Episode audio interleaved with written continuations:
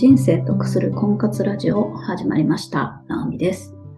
今日は婚活がめんどくさいっていう壁をどう乗り越えていくかっていうお話をしたいと思います。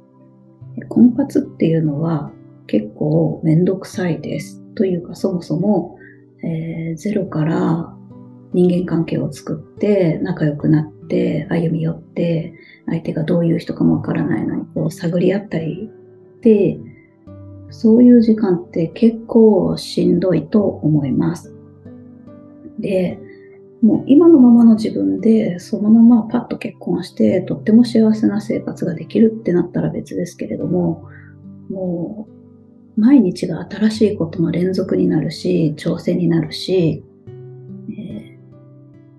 どんなに綺麗事を言ってもやっぱり自分自身が変わらなきゃいけないことが出てきたりとか、心地の悪い思いをするということなんかが出てくるはずです。で、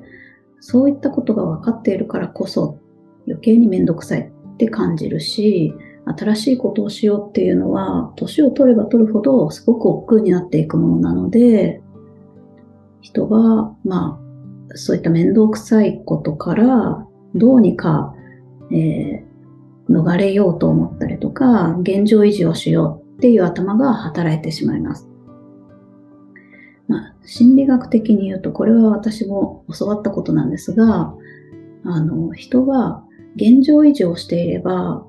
安心だから、あの、本能的に現状維持を望んでしまうんですね。あの、人の最大の、こう、生きる目的っていうのは、生き続けることっていうふうに、こう、インプットされていて、だから、生き続けることができなくなりそうなことっていうのは危ないことはしたくないっていうのが現状維持の大きな本質になっています。で、まあ、現状維持をしていれば安心だし安全だし変わらないしっていうことで、どうしても脳みそっていうのは新しいことを嫌う傾向にあるという。なので、まあ、新しい人と人間関係を作ったりとか、えーじゃあお付き合いをしようって思ったりとか、それからじゃあ結婚をしようって言って結婚をするとか、結婚生活を始めるとか、えーそういったことって、やっぱり冒険的なので、脳としては拒否反応をしたくなるっていうことが一つ大前提にあります。で、じゃあでもそんなことは言っても結婚したいって、本当はそうやって思っていても、本能的に身を守る傾向としてもうめんどくさいって思ったりとか、やっぱり現状維持をしたいって思ってしまうところが、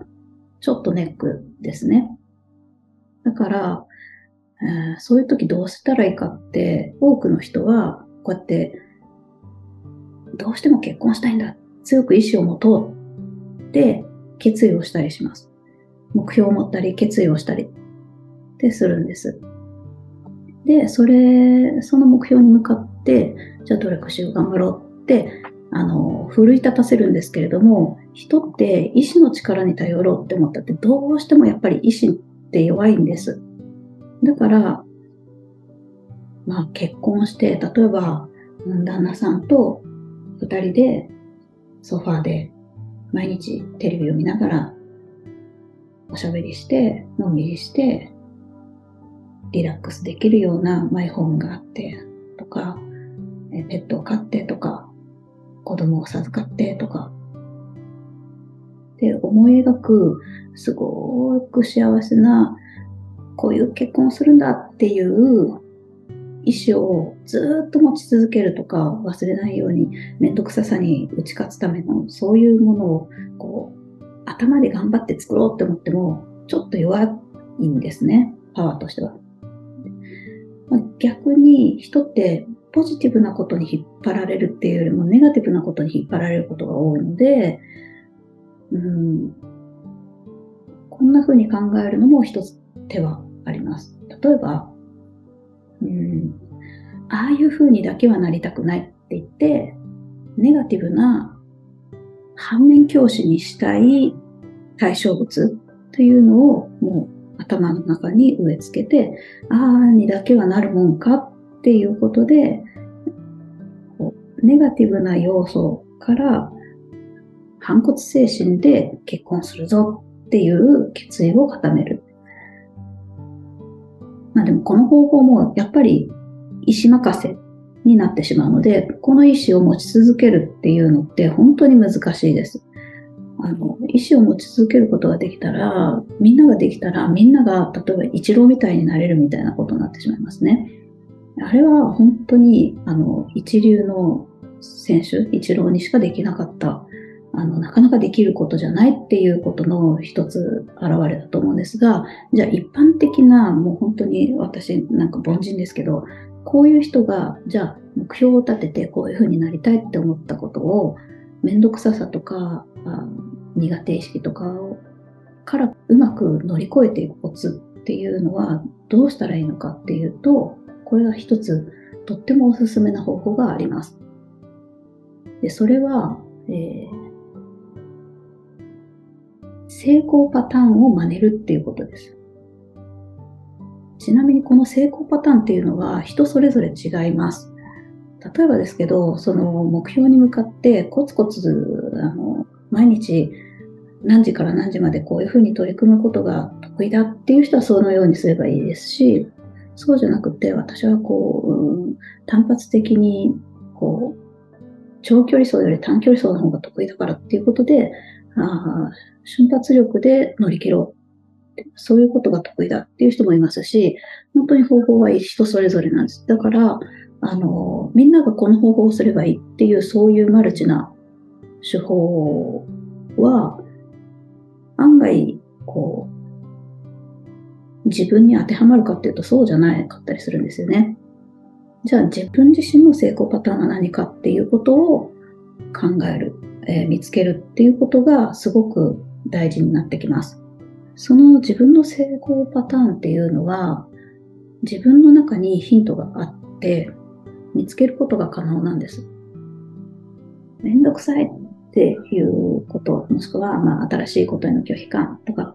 現状維持が働くっていう、そういったことを打破する方法の一つが、成功パターンに習うっていう方法です。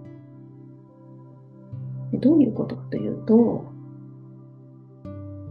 これはワーク的にあのやってみてほしいんですけれども、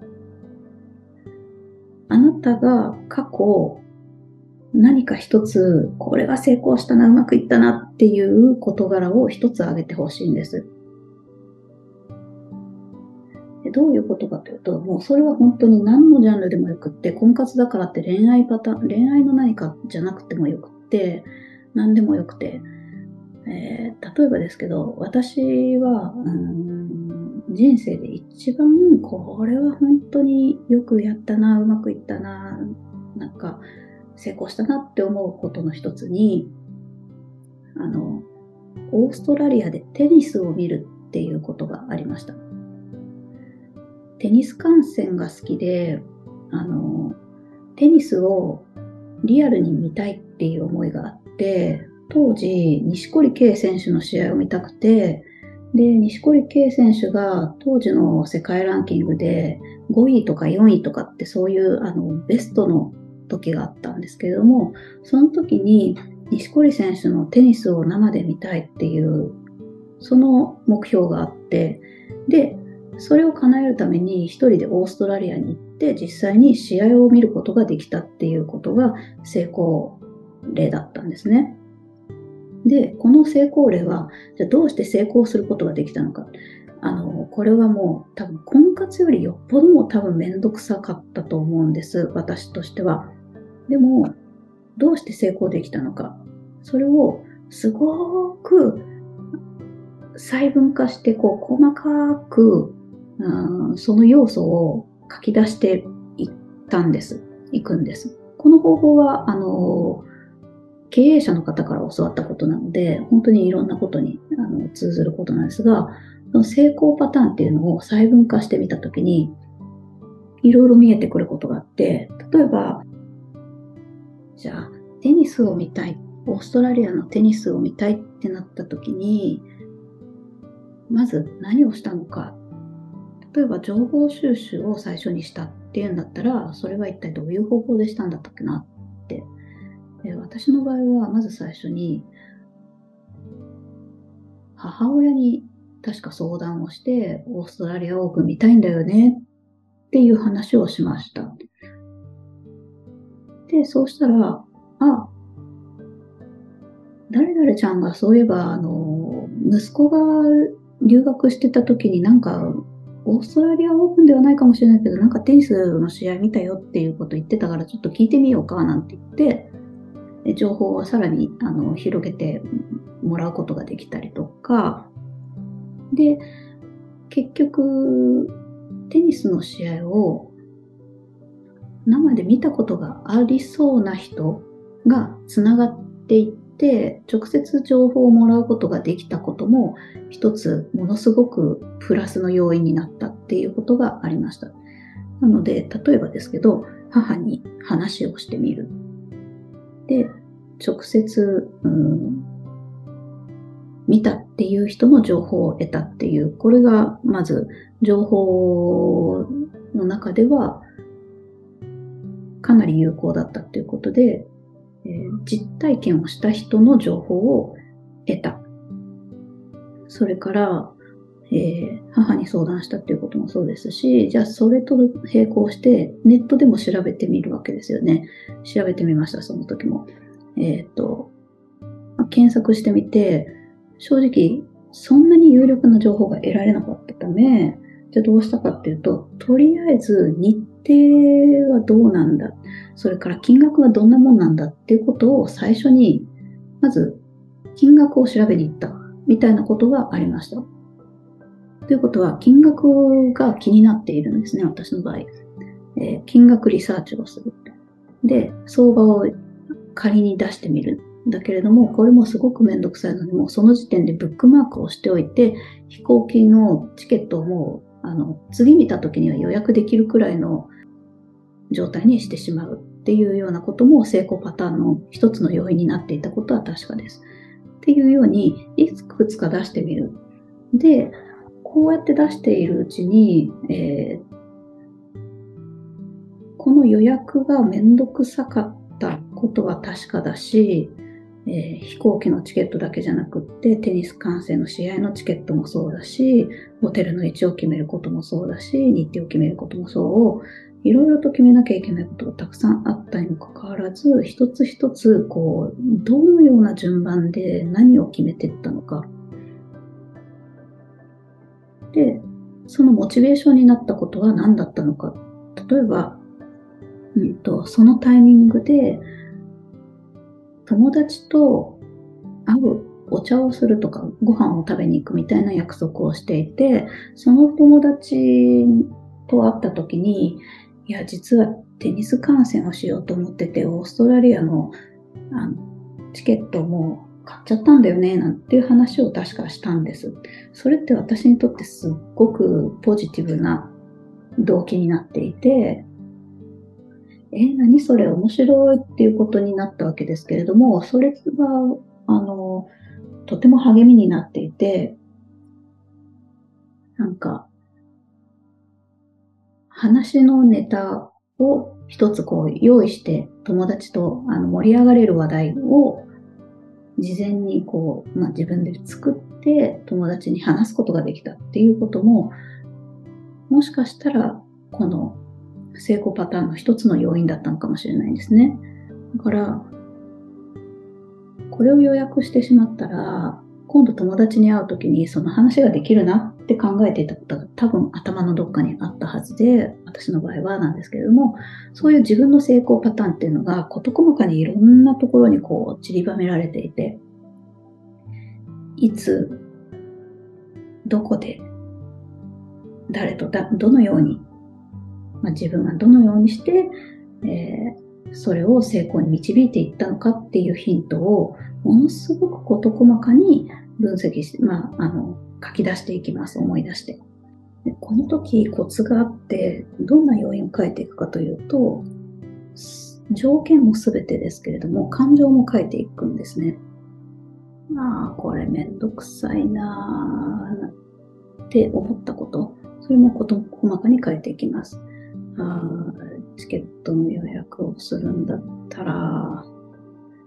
えー、何日の日程を取ればいいんだろう？これっていくらくらいなんだろ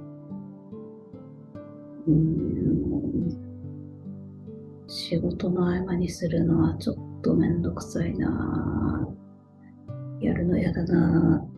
うん。